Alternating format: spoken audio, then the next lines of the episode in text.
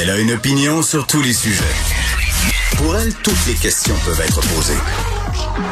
Geneviève Peterson. Radio. Salut tout le monde, bienvenue à l'émission. Merci de nous écouter. Plusieurs sujets euh, aujourd'hui, des sérieux, des moins sérieux. Et commençons tout d'abord euh, avec cette autre fusillade qui a eu lieu hier soir à Montréal dans le quartier Anjou, dans l'arrondissement d'Anjou. Un homme de 20 ans qui a succombé à ses blessures dans la nuit de jeudi à vendredi. 32e euh, meurtre quand même à survenir à Montréal cette C'est beaucoup plus que l'an passé. Et on parle du problème des armes à feu, là, évidemment, depuis des mois. Et je disais ce matin dans le journal qu'une des raisons pour laquelle il y a beaucoup d'armes en circulation en ce moment, ben, en fait, je sais pas si c'est l'une des raisons, mais l'une des façons qu'ont eu les gens de s'en procurer, c'est en fraudant la PCU. Donc, ça m'a vraiment euh, jeté à terre, euh, bon, des gens qui ont accès à des fonds et qui s'achètent des armes euh, prohibées. Donc, cette victime-là de 20 ans, au début, ce qui circulait, c'est que c'était un adolescent, mais un deuxième jeune qui a été également atteint par balle au haut du corps, un homme âgé de 17 ans, un jeune homme. On craint pas pour sa vie.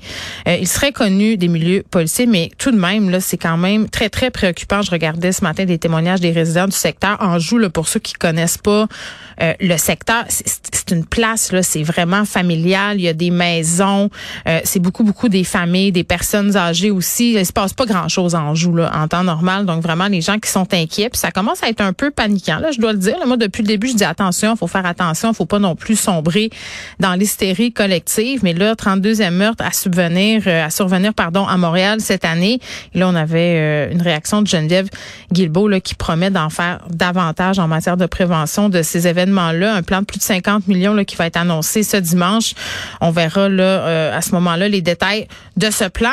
Et on continue à parler de la police parce que bon, euh, je sais pas si vous l'avez vu cette vidéo d'un complotiste qui agresse verbalement des enfants dans le métro de Montréal.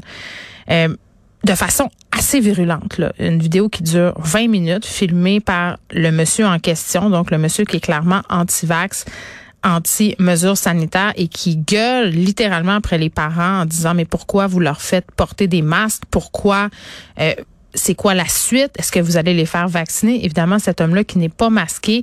Et c'est fou, pendant les 20 minutes que dure ce vidéo-là, en aucun moment, on ne voit un agent ou une agente du STM intervenir. On sait que le port du masque est obligatoire dans le métro.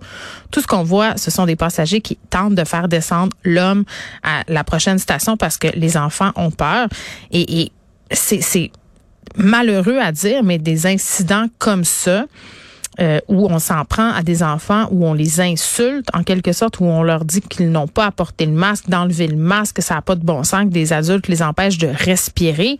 Je l'ai vu pendant les manifestations anti-vaccins qui ont lieu ce printemps, euh, cet automne, un peu partout à Montréal. On se promenait dans la rue, puis quand on croisait les manifestants, on se faisait crier après. J'en ai vu des enfants se faire insulter. Je dis pas que c'est la majorité des cas, parce que je pense qu'il faut le dire, la majorité de ces manifestations-là se sont déroulées dans le calme. Euh, les gens étaient respectueux, mais il suffit de deux ou trois pommes pourrites, justement, qui se mettent à gueuler pour rendre ça tout à fait désagréable. Et bon, cet homme-là, dans le métro, euh, qui vraiment là fait peur à ces pauvres petits enfants qui sont comme âgés de 5 6 7 ans, on le voit très bien sur les vidéos. On va en parler avec euh, une prof en psycho, en médecine du comportement un peu plus tard de ça, mais aussi euh, par rapport à Noël parce que là, ça s'en vient vraiment très, très bientôt. On n'a pas encore de détails. Là, ce matin, je chroniquais dans le Journal de Montréal à ce sujet-là en riant un peu de la stratégie bon cop, bad cop de euh, François Legault et de Christian Dubé. On sera là aux alentours du 6 décembre euh, ce à quoi on aura droit. On est encore quand même aujourd'hui à 1355 cas, donc ça continue de monter. Euh, mais la question qui se pose, c'est OK, bon, on va attendre de voir combien de personnes, mais qui on accepte? Sais, moi, je vous pose la question. Là. Mettons que dans votre famille, vous avez quelqu'un qui n'est pas vacciné quelqu'un de proche de vous, qu'est-ce que vous faites avec ça? Est-ce que vous l'admettez quand même? Est-ce que euh, vous le voyez dehors? Puis là, la question des tests rapides aussi, là, dont on discutait hier avec Marc-André, se pose. Si on avait des tests rapides euh, à notre disposition, si on pouvait en acheter, parce que là, euh, on en reparlera un peu plus tard avec Elsie Lefebvre et Marc-André, justement.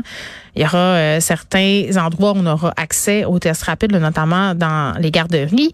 Est-ce que ça simplifierait la tâche? Parce que s'il y en a eu des chicanes l'an passé là, à cause des antivax, cette année à Noël, ça risque de continuer.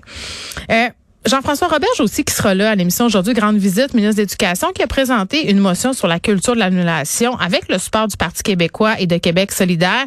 Parti libéral n'a pas voulu euh, cautionner cette motion-là. On va en discuter avec lui de culture euh, de l'annulation, bien entendu, la cancel culture. Et euh, la raison pour laquelle il a tenu à présenter cette motion-là aussi, moi, ça m'intrigue. Et un petit sujet un peu euh, insolite du vendredi, vous allez me dire, là, une personne à qui on a déjà parlé, Jeanne euh, qui est une artiste performeuse, qui a, pendant un an, euh, fait une expérience assez inusitée. Elle a formé une relation amoureuse, a formé un couple vraiment de façon contractualisée avec un pur inconnu. Euh, elle a trouvé quelqu'un là sur Tinder et puis là pendant un an, ils devaient partager leur vie. C'était contractualisé, je l'ai dit là, avec un document, donc tant de rapprochements, tant de minutes passées en temps ensemble, tant de dodo. Euh, ça devait durer 365 jours. Ça euh, s'est terminé plus tôt que prévu. Donc ils ont réussi à toffer en bon québécois 317 jours. Je veux savoir comment elle a trouvé cette expérience-là parce que vous encore